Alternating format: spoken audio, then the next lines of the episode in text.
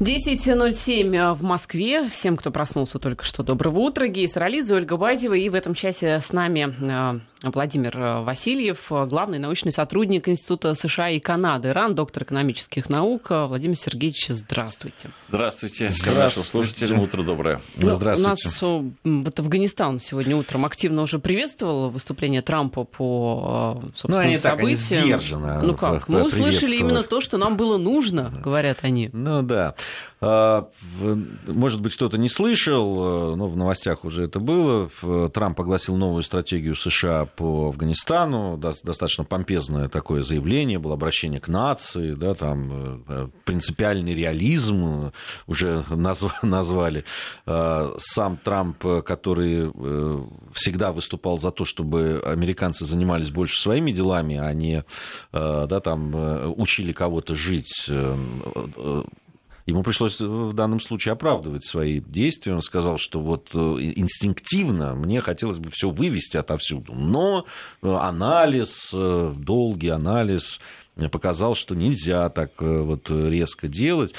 Честно говоря, вот в чем заключается эта новая стратегия, для меня пока загадка. Из того, что вот есть и дискутируется, это то, что вот теперь Соединенные Штаты Америки не будут сообщать о численности Э, своего воинского контингента в Афганистане, не будут оглашать планы начала и окончания военных операций, э, и американские вооруженные силы там будут сконцентрированы в Афганистане теперь на борьбе с терроризмом.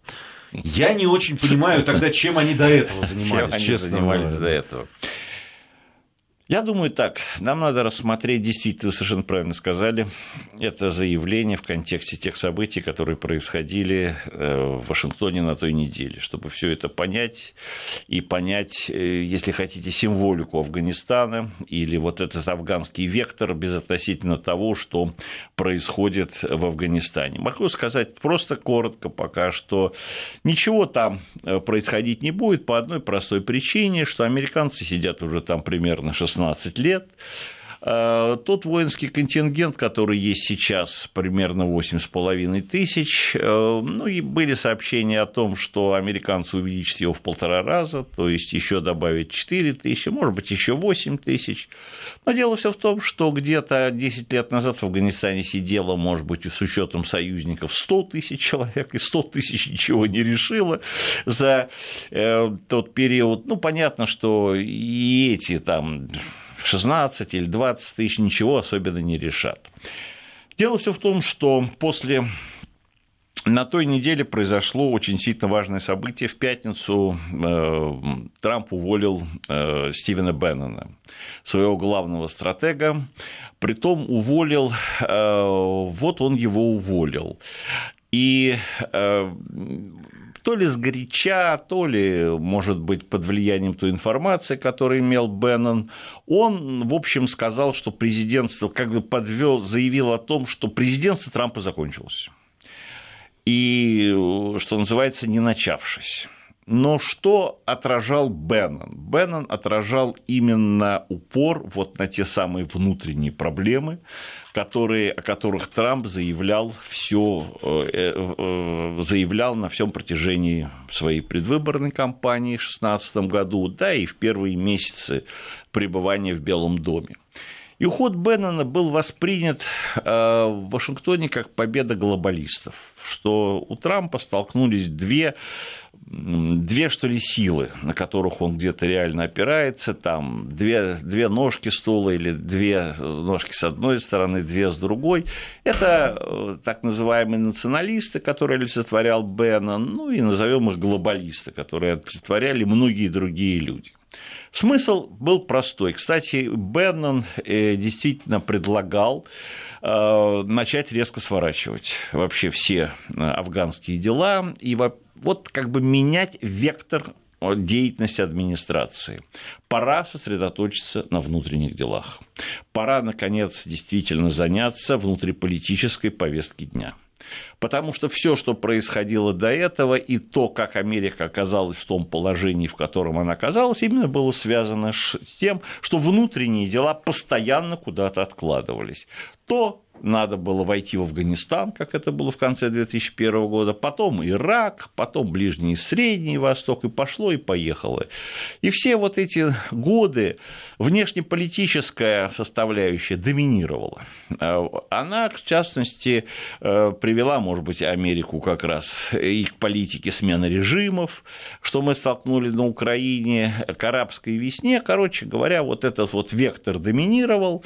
Э, как противовес ему или как резко его непринятие, э, это способствовало появлению Трампа и его победе на выборах. Вот сегодня создается такое впечатление, что глобалисты победили, и вот этот вектор внешней политики или вектор внешнего, внешней экспансии начинает как бы доминировать. Э, о внутренних проблемах, может быть, сегодня они будут отложены либо в долгий ящик, либо, может быть, даже растет понимание того, что те проблемы, с которыми столкнулась администрация, оказались действительно неподъемными. Либо сейчас Америка будет действительно ими всерьез заниматься, либо опять будет отвлекать внимание страны э, вот на эти внешние проблемы. Ну и получилось опять э, то, что, может быть, страна уже видит, э, там, я не знаю, 15 или 16 лет э, тому назад. Что такое Афганистан? Ну, если хотите, те же самые грабли, на которые там сначала наступила администрация Буша, сказав, что вот так она будет бороться с терроризмом. То есть в чем смысл Афганистана? Начали с Афганистана. Да, вот там Бен Ладен, террорист, надо подавить э, все те силы, которые привели к событиям 11 сентября, и вдруг куда-то там про Афганистан забыли и быстренько зарулили там Эм, в Ирак, потом еще куда-то, и пошло и поехало. И про Афганистан все забыли. Кстати сказать, когда Обама пришел, он как бы опять переформулировал американскую политику, сказав одну простую вещь. Вот про Афганистан забыли, давайте опять начнем с Афганистана.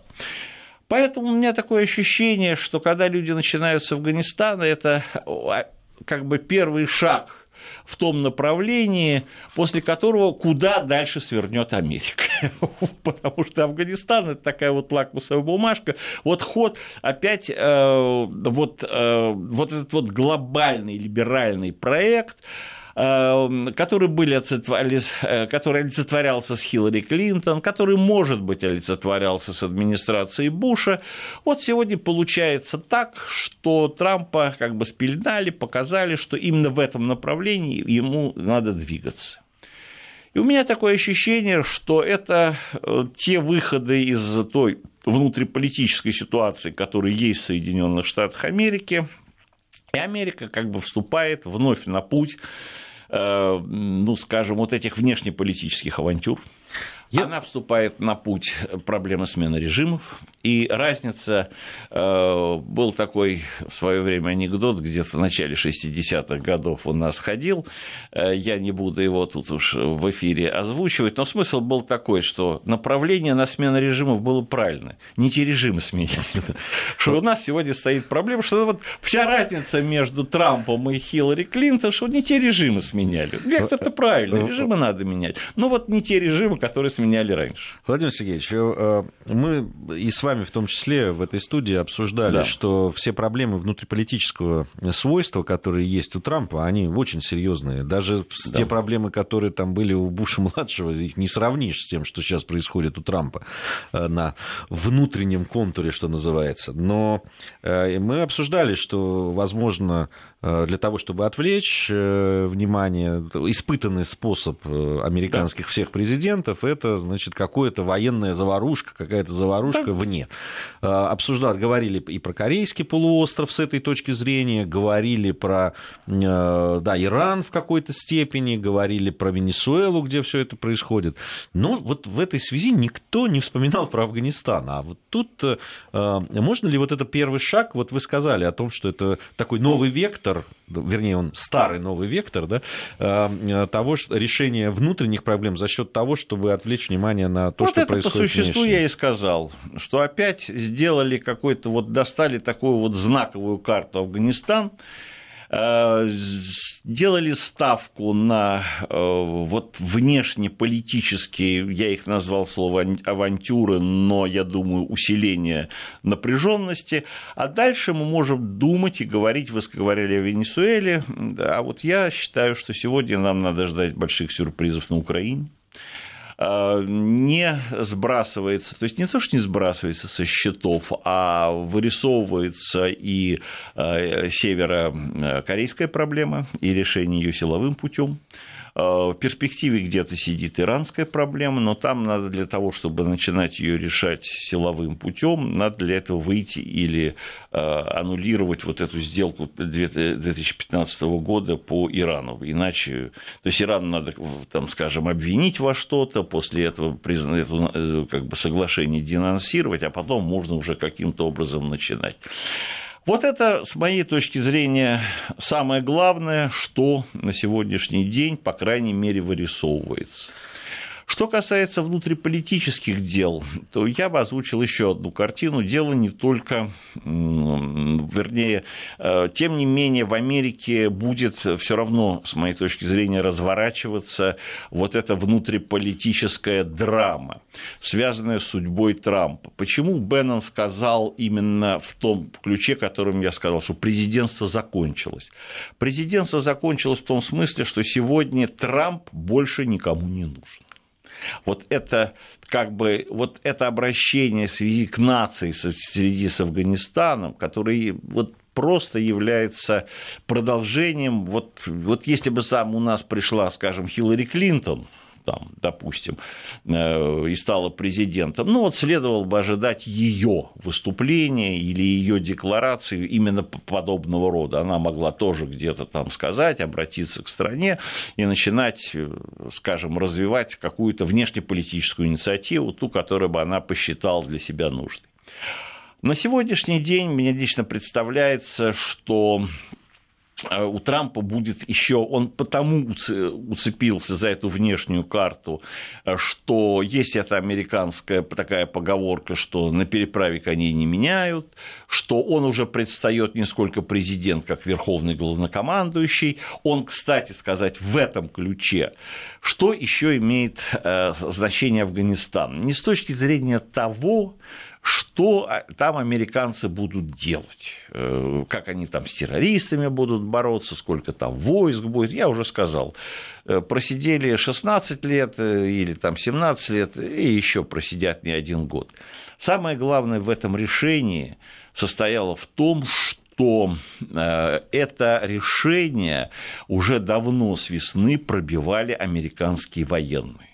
Это пробивал Мэтис, это пробивал Макмастер, э, это пробивали э, другие американские военные, э, которые именно выступали в пользу такого энергичного силового решения афганской проблемы, как она вот сегодня возникла перед Соединенными Штатами Америки, за счет использования вооруженных сил. Трамп от этого отказывался, и его как раз вот эти Беннон, насколько я понимаю, был главным э, противником вот этой стратегии, говоря именно о том, что администрация должна сосредоточиться на внутренних делах.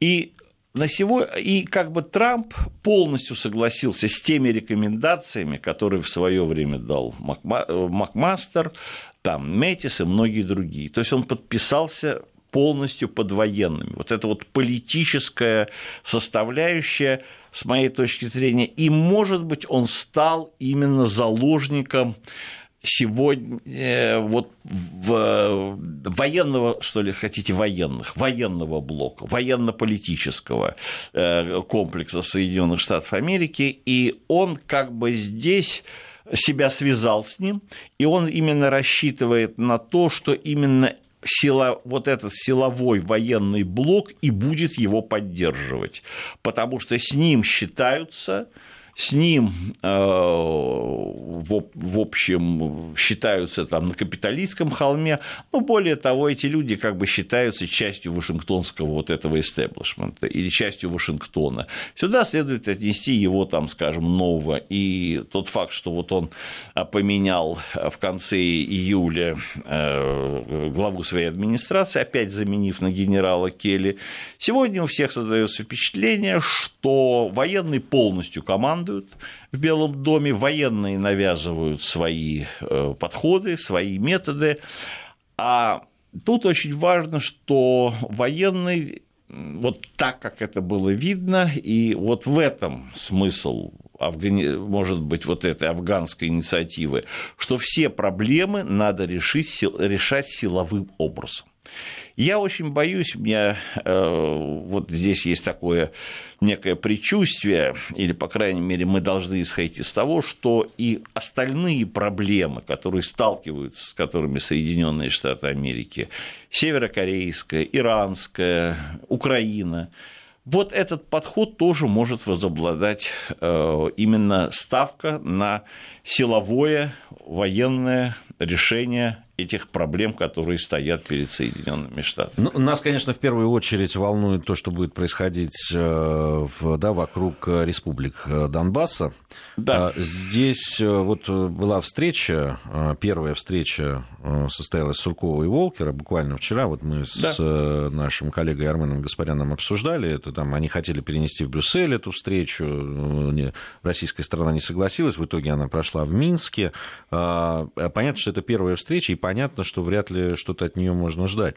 Но когда мы говорили, вот Армен высказал предположение, что все-таки проблема Украины, ну, она там даже не на 68-м месте стоит для Трампа и его э, администрации. Но в свете того, что вы говорите, это может быть просто ну, плацдарм, который вот применение той самой стратегии новой силы. Вот то, что я просто вижу по американским данным, по американским материалам, выглядит следующим образом. 24 э, августа, в, вот как раз во время этого празднования э, там, Дня независимости Украины, э, в Киев прибывает Мэтис как министр обороны, главный гость на этом торжестве. Притом американцы сказали, что в принципе за поставки военного снаряжения, там я не люблю это слово, там летальное оружие, что ну, просто военные поставки уже высказались и Министерство обороны, и э, Государственный департамент. Ну, то есть, этот визит вообще можно понять таким образом, что вот Америка как бы сегодня вот эти силовые, э, силовой подход возобладал вот, скажем, в Афганистане, вот его продолжение, логическое продолжение, скажем, это решение украинской проблемы, там решение проблемы, э, там, скажем, Юго-Востока, все эти, раз, все эти планы строительства, там, скажем, военно-морской базы в Очаково, Э, это те решения, которые, ну, скажем, что называется, льют, э, вот, то есть они на душу приходятся американским военным. Э, понятно, что они за них ратуют, им это важно, даже если хотите, по экономическим соображениям. Поставки оружия – это заказы там, для военно-промышленного комплекса. Возможно, в Украине даже будет поставлено не очень современное вооружение, вот то, что на складах, кстати сказать, лежит. Но это тоже подбрасывание вот э, хвороста, подбрасывание угольков, подбрасывание горючего материала, вот в этот пока вот немножечко замороженный конфликт, как мы его видим ну, на протяжении, скажем, лета, относительно замороженный конфликт, э, как мы это видим э, вот летом этого года. Но что будет завтра, э, сказать довольно сложно. Тем более, насколько я понимаю, и то, что как раз Армен Гаспарян вас говорил, что Киев, в принципе, его это устраивает. Его более чем устраивает проблема как раз дальнейшего военной вот этой истерии, на Украине это возможность удержаться у власти, это возможность э, многие социальные трудности списать на тяготы, опять-таки, военного времени. Ну, все, что это то, что, собственно говоря, и происходило на протяжении последних там, двух-трех лет. Вот, я думаю, вот в чем смысл вот тех событий, э, которые происходили. Второй очень важный момент, как мне лично представляется, косвенный кстати, это то, что буквально э, вчера, сегодня у нас вторник, вот вчера как раз посольство США заявило о начале нашей дипломатической вот такой продолжения нашей дипломатической конфронтации, дипломатической войны. Э, тоже вот прошли какие-то там события на той неделе, которые иногда так считают, очередная самая плохая неделя Трампа.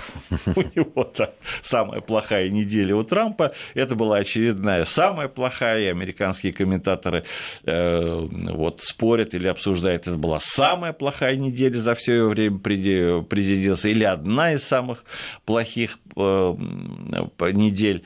И вот, видите, заявление опять в понедельник. То есть опять воинственное, опять конфронтационное, опять, если хотите, ну, сводки с театра воен... Э, таких дипломатической войны. То есть вот где-то везде вот эта конфронтационная линия, она проходит, и э, вот получается у нас вот... Э, интересная вещь.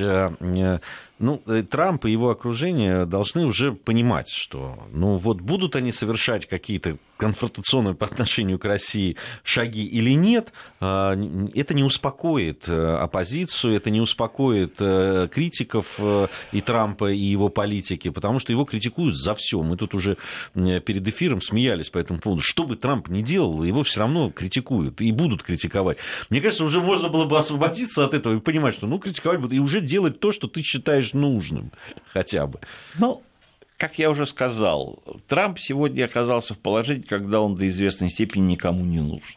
И тот факт, что Трамп никому не нужен, я думаю, что в какое-то определенное ближайшее время, может быть, осенью, давление в пользу его отрешения от власти в той или иной степени, в той или иной форме, типа ухода от власти, может быть, даже вот будет активизирована работа спецпрокурора э, Мюллера и его группы, она усилит давление на Трампа. Это давление будет усиливаться, Конгресс вернется где-то в начале сентября в отпуск, из отпуска, с каникул, и дело уже даже стоит именно, может быть, вот о самом выживаемости Трампа. Вот в какой степени он окажется, э, выжив... в какой степени... вопрос стоит о его выживаемости. В какой степени вообще он сохранит свое место в овальном кабинете Белого дома. Ну, в следующей части, наверное, надо будет все-таки о внутренней э, ситуации поговорить да, в связи пожалуйста. со всеми вот этими событиями вирджинскими и не только. У нас сейчас новости, после новостей продолжим. Продолжаем наш эфир. Ольга Бадьева, Гия Саралидзе в студии Вести ФМ. Сегодня у нас в гостях главный научный сотрудник Института США и Канады, доктор экономических наук э, э, Владимир Васильев. Э, Владимир Сергеевич, по поводу внутренних да, проблем, которые существуют. И здесь не только у Трампа да, эти проблемы, но вообще мы с вами тоже в эфире одной из наших программ говорили о расколе в американском обществе и то, что сейчас происходит в связи с памятниками э, конфедератам, это стало еще более э, заметно. Э, то есть, если мы раньше видели там Фергюсон и другие выступления темнокожего населения против ну, там, против насилия, чрезмерного насилия полицейских, но, в принципе, это были, понятно, это были э, выступления э, темнокожих против э, да, там, нарушения их прав и вообще своего положения в американском обществе. Очень любопытную статью я в высказывании специалиста по безопасности американского Кит Майнс его зовут, причем вот эти его высказывания, они относятся еще к до э, всем проблемам, которые э, возникли в Шарлотсвилле. Э, вот он, Foreign Policy, он опубликовал эту статью и говорил о том, оценил вероятность новых граждан, новой гражданской войны, там вот так прям, ну, можно смягчить каких-то гражданских столкновений. Да, да. В ближайшие 10 лет он оценил как в 60%. Согласитесь, очень серьезный процент. И он сравнивал как раз с тем, какое положение было в 1859 году, перед тем, как началась гражданская война севера и юга. И в своем другом интервью Майнс, уже Нью-Йоркер, но оно как бы уже более свежее, он сказал, опять настаивал на вероятности гражданской войны в США и приводил предпосылки вот предпосылки, значит, его, которые он приводит. Укоренившаяся поляризация нации без видимой перспективы национального консенсуса. Второе, освещение событий в средствах массовой информации, информационные потоки, которые в основном разобщают а, людей, а, причем как мейнстримовые, да, там CNN и прочее, так и э, э, локальные, местные. Третье, оскорбление институтов, в частности Конгресса, ослабление, извините, э, институтов, в частности Конгресса и судебной системы, с этим бы я поспорил. Четвертое, отказ политического руководства от ответственности, здесь тоже, здесь, в общем, можно согласиться. И пятое, это леги, легитимация насилия как способа вести дискуссию и разрешение споров, и с этим тоже трудно поспорить. Вот что вы думаете по этому поводу? Ну, вы все правильно чертили, или, вернее, вы правильно процитировали американского э, политолога, аналитика, который очень четко поставил проблему.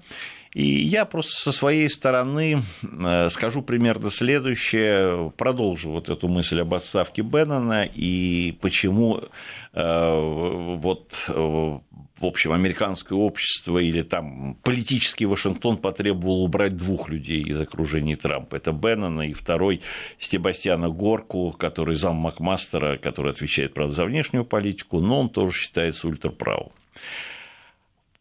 Традиционно, тем более за последние 25 лет, э, Вашингтон решал проблемы если хотите, опираясь на некий центр. Самое главное, надо было найти вот тот самое согласие, нужно было найти э, какую-то остойчивость в центре политического спектра, а дальше наращивать э, его немножко справа или слева. То есть у нас получалась такая птичка с, либо с одним крылом, либо с правым крылом, либо там немножечко с левым, еще лучше, может быть, так сбалансировано, чуть-чуть справа, чуть-чуть слева. Можно понять, что Беннон, как вот э, круп, как те, как, э, как вот стратег Трампа сказал, что эта стратегия закончена. Мы не можем ты или ты там Трамп, ты не можешь больше формировать политическую стратегию по одной, исходя из вот этого принципа согласия центра. Тебе надо сделать ставку только на свой электорат. То есть тебе надо сделать ставку, ну, скажем, на правые силы и забыть про левые.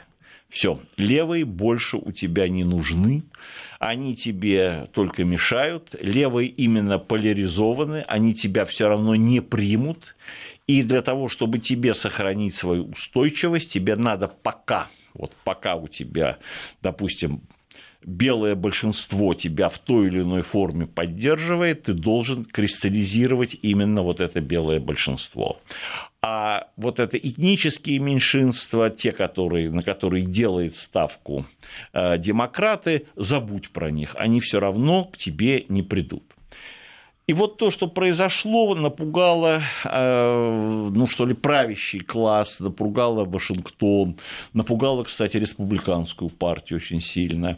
Потому что это и стало как бы происходить. Дело все в том, что Трамп обратился а он обращался в июле, он говорил в августе, он обратился к своим избирателям, в принципе, он их стал раскручивать. И вот когда э, вот возникли эти события в Шарлоттсвилле, вот вот тот, кто пришел, тот и пришел. Вот пришли крайние правые. Назовите их фашистами, назовите их неонацистами, назовите их еще каким-то образом. Пришла, если так можно выразиться, ну вот наиболее активная часть, если так можно выразиться, электората Трампа. Она можно назвать наиболее идеологизированная, наиболее отвязная. Ну, естественно, что э, вот именно такая э, легко поддающаяся на мобилизацию. Это не, она не отражает, возможно, всего того спектра тех сил, которые поддерживают Трампа. Но вот это напугало.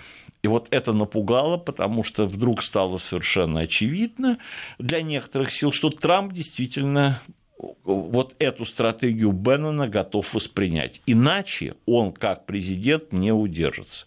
Кстати, внутриполитическая ситуация, э, внутриполитическое прочтение Афганистана как раз именно таково, что здесь вся нация должна спротивиться. Это опять поиски какого-то согласия в центре. Если вот есть некий центр, он будет поддерживать э, внешнеполитическую курс, направленный вот на внешнеполитическое представительство.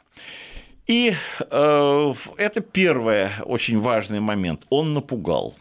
Второй очень важный момент. Э, у нас может быть несколько такое, ну, понятное восприятие тех сил, которые пришли или очень активно выступали во время событий в Шарлотсвилле.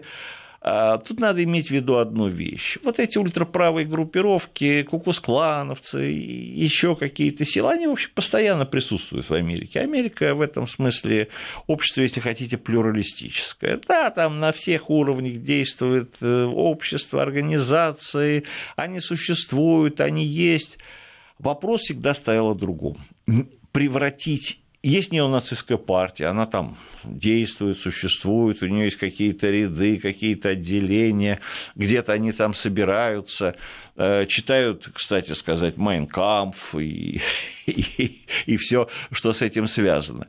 Но вопрос стоит о том, в какой степени они в состоянии участвовать в политическом процессе в какой степени они сегодня будут вовлечены, если так можно выразиться, в основное русло американской политики, в какой степени они начнут участвовать в избирательном процессе, в какой степени их представители будут приходить сегодня, э, будут приходить, э, будут избираться в законодательные Совет штатов, э, там, ну, на местных... собственно, какого-то, да, да, политического, хоть какого-то влияния. Да, да, это и есть, потому что в конечном итоге надо избираться. Надо выбираться там, в легислатуры штата, в губернаторы, кстати, в шерифы, в судьи, на местном уровне и так далее.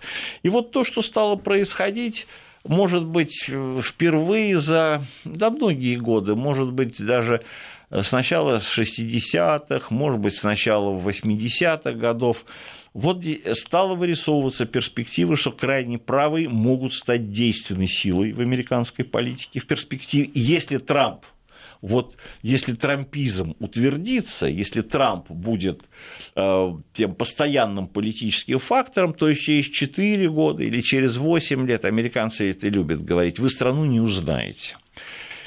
И вот э, это это потенциальная трансформация крайне правых в действенную политическую силу, которая может действовать в общенациональном масштабе, вот она напугала, даже если хотите, я даже другое скажу, она напугала даже республиканскую партию, ее руководство. Почему? Потому что республиканцы, э, ну, такие люди, как, скажем, тоже Маккейн, такие люди, как, допустим, Ромни, которых республиканцы выдвигали на этих выборах э, кандидатами, да и вот и остальные, вот эти кейси, э, вернее, кейсики, э, Кристи, они вот те политики, которые пытались найти опору в центре, Должны мы прерваться, да, угу. на, на информацию о погоде. Срочные новости прочитаю. Режиссер э, Кирилл Серебренников задержан по подозрению в мошенничестве на 68 миллионов рублей. В ближайшее время ему предъявят обвинение по этой статье. Погода и продолжим.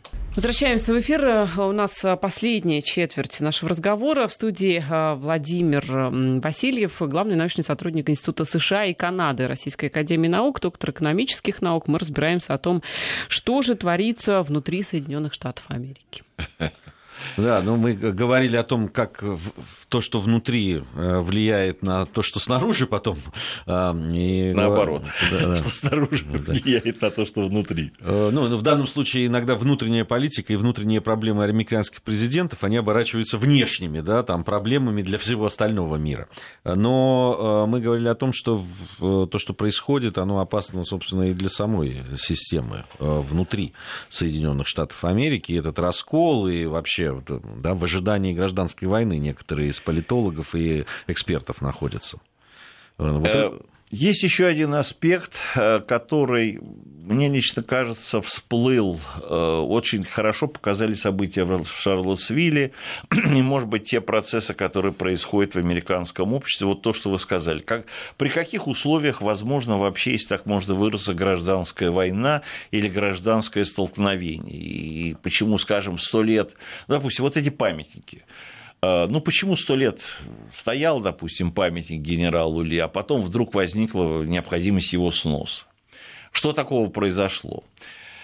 В этой связи э, вот американские социологи, демографы указывают на одно очень важное, интересное э, явление. Это тоже следствие тех глубокой трансформации, которые переживала или переживает на последние, может быть, 10-15 20 лет американское общество. Надо сказать, что всегда говорили, что американское общество высокомобильное. Да? Американцы любят переезжать с места на место, со штата на штат, э, и как бы кочевать по стране. И постепенно меняется, ну, если хотите, социально-демографическая география страны, а вместе с ней и политическая. Но здесь начинается очень интересная вещь, потому что Штаты – это, можно сказать, как государство. И американцы до поры до времени, может быть, всегда четко считали, что да, я там житель Вирджинии, я там родился, вырос, я там житель Алабамы, я, я родился, я там алабамец, там, я иллинойсец, там, я не еще как себя можно по-всякому э, именовать. А вот тогда, когда начались вот эти сдвиги, когда пришло население, которое там живет, там, скажем, уже 5, 10, 20 лет, оно оно, может быть, является гражданами этого штата, членами этого штата, но они не сопричастны с его историей. Для них она ничего не говорит. Это их, э, это, если хотите, пустые символы, никому не нужные символы. И если хотите, вот это отмирание корневой системы. И именно на этой почве, как раз на почве вот этой социально-экономической, даже если хотите, научно-технической мобильности, наиболее ярким выражением которой, кстати, являются миграционные потоки, вот и начали происходить вот эти явления, которых вот, о которых мы говорили, элементы гражданской войны. Потому что тогда, когда есть вот элементы вот этой почвенности, привязки к почве, привязки к своему штату, привязки к его традиции, к его истории, которые даже я вот лично много раз наблюдал, что жители этого штата, они гордятся его историей, они сопричастны, а вдруг вот сегодня приходит некая новая популяция, которая совершенно не связана с этими, с, ну, скажем, с историей данного штата, с историей данного города. Все, для них в таком случае вот эти, если хотите, памятники как символы, они умерли. Они умерли э, в его, как говорится, историческом контексте. Сегодня он существует вот только в таком... Понимаете, я согласился ага. бы с вами, Владимир Сергеевич, но дело в том, что они не просто для них умерли они для них являются раздражителями. О, Если умерли, понимаете, у нас есть люди, которые приезжают в Москву, ходят мимо памятников и не знают, кому да. они, но они их не раздражают. Ну, кто-то какому-то дядьке вот. или какой-нибудь тете поставили памятник. Ну, не знает человек истории ни, ни города, ни, ни страны. Так тоже бывает. Но они же их раздражают. Вот в чем. Правильно. Вот тогда, когда этого не стало, тогда это уже действительно как бы раз... происходит раздражитель. Начинается уже именно переписывание. Мы начинаем понимать механизм переписывания истории. Потому что мы думаем, что переписывают истории от глубокого ее знания, что нам, наконец, всю правду рассказали. И вот сегодня мы уже просвещенные теперь знаем, как надо переписывать. Вот какая она на самом деле была. А, а механизм мы видим сегодня совсем другой. Это именно отторгнуть, это раздражить. Нам, мы, мы даже так, мы не хотим ничего знать про эту историю. Вот снести вот. эти памятники так и вот, все. Как раз да, здесь э, ведь разговор о, э, о том, что люди отвергают историю. То есть да. они, это, это вообще это либеральная такая история, э, либеральный подход, когда с точки зрения нынешнего современного человека начинают судить то, что происходило там 150-200 лет назад. Да. Не вдаваясь в подробности, в том, нет, рабовладельчество это плохо, север воевал, значит, хорошие воевали против плохих, и все. Вот такое упрощение. А по большому счету просто да, отрицание истории как таковой. Правильно. И вот эти моменты, может быть, имеют к нам определенного рода отношения. Мы здесь мы можем понять вот э, этот сложный механизм, вот так, как я его сказал. Не новое прочтение, а форма отторжения. Мы с этим не связаны, нас это не интересует. Ну, раньше это так говорили, мы старый мир разрушим до основания, а затем. И вот то, что факт, что в Америке эти процессы тоже как-то стали происходить, и нарастать. Ну, если хотите, это, да, это форма так, э, ну, можно ее назвать, гражданского серьезного конфликта, гражданской такой, если хотите, э, ну, конфронтации. Я не сказал, что слово война. Война имеет Я поэтому уже... смягчил да, все-таки эту формулировку. Да, да, для меня тоже показалось, что слишком уж. Да, ну, садится. К Афганистану да. вернемся. Не так много времени у да. нас, но очень любопытная заявление прямо вот сейчас да, на... приходит. Да, приходит, значит, генсек НАТО выступил генеральный секретарь НАТО Йенс Столтенберг. Он приветствовал объявленную президентом США э, Трампом новую стратегию по Афганистану. И вот он, э, цитирую, что он сказал, «Я приветствую новый обоснованный подход президента Трампа к Афганистану и региону. НАТО по-прежнему полностью привержен обязательствам да. в Афганистане. Я с нетерпением жду возможности обсудить дальнейшие шаги с министром обороны Мэттисом и нашими союзниками и международными партнерами». Вот такой Это заявление. очень второй очень важный аспект, потому что с самого начала начала, кстати, а, американцы ведь после событий 11 сентября задействовали как бы вот эту пятую статью, и в Афганистане всегда была международная коалиция.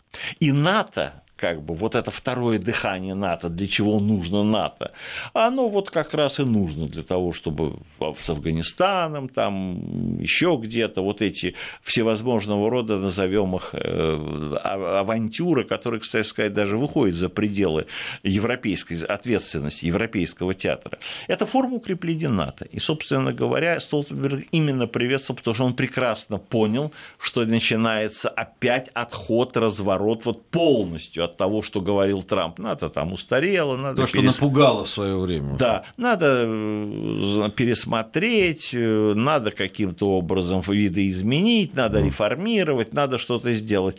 Здесь как бы все остается по-старому. Столберг это прекрасно понял. Я говорю, вот Афганистан та самая лакмусовая бумажка. Ну, если хотите, все по-старому, все, все как было. Теперь не волнуйтесь, теперь все вернулось на круги своя. Вот в этом как бы символ э, Афганистана. А раз так, значит, к этому НАТО подключим, значит, НАТО остается по-прежнему в обойме, в силе. В общем, как вот жили до Трампа, так и будем дальше жить, если так можно выразиться, по прежним лекалам. Благодарим вас за разговор. У нас, кстати, а, есть новости по пожару в Ростове, там один погибший. Все последние новости сейчас узнаете в выпуске новостей. А с нами, я напоминаю, был а, Владимир Васильев, главный научный сотрудник Института США и Канады РАН. А мы с вами прощаемся.